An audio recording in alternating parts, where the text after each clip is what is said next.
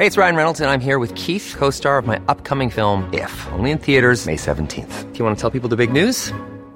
All right, I'll do it. Sign up now and you'll get unlimited for $15 a month in six months of Paramount Plus Essential Plan on us. Mintmobile.com slash switch. Upfront payment of $45 equivalent to $15 per month. Unlimited over 40 gigabytes per month. Face lower speeds. Videos at 480p. Active Mint customers by 531.24 get six months of Paramount Plus Essential Plan. Auto renews after six months. Offer ends May 31st, 2024. Separate Paramount Plus registration required. Terms and conditions apply if rated PG. Low pressure area spotted off central Luzon. A low pressure area, LPA, has been spotted off central Luzon, but it is unlikely to directly affect the entire archipelago, the Philippine Atmospheric, Geophysical and Astronomical Services Administration, PAGASA, said on Monday. Weather specialist Obet Badrina said that the LPA was located 980 kilometers west of central Luzon.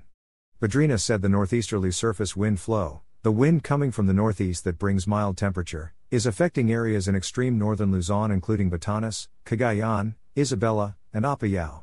Partly cloudy to cloudy skies with isolated light rains may prevail in these areas due to this weather system, he said.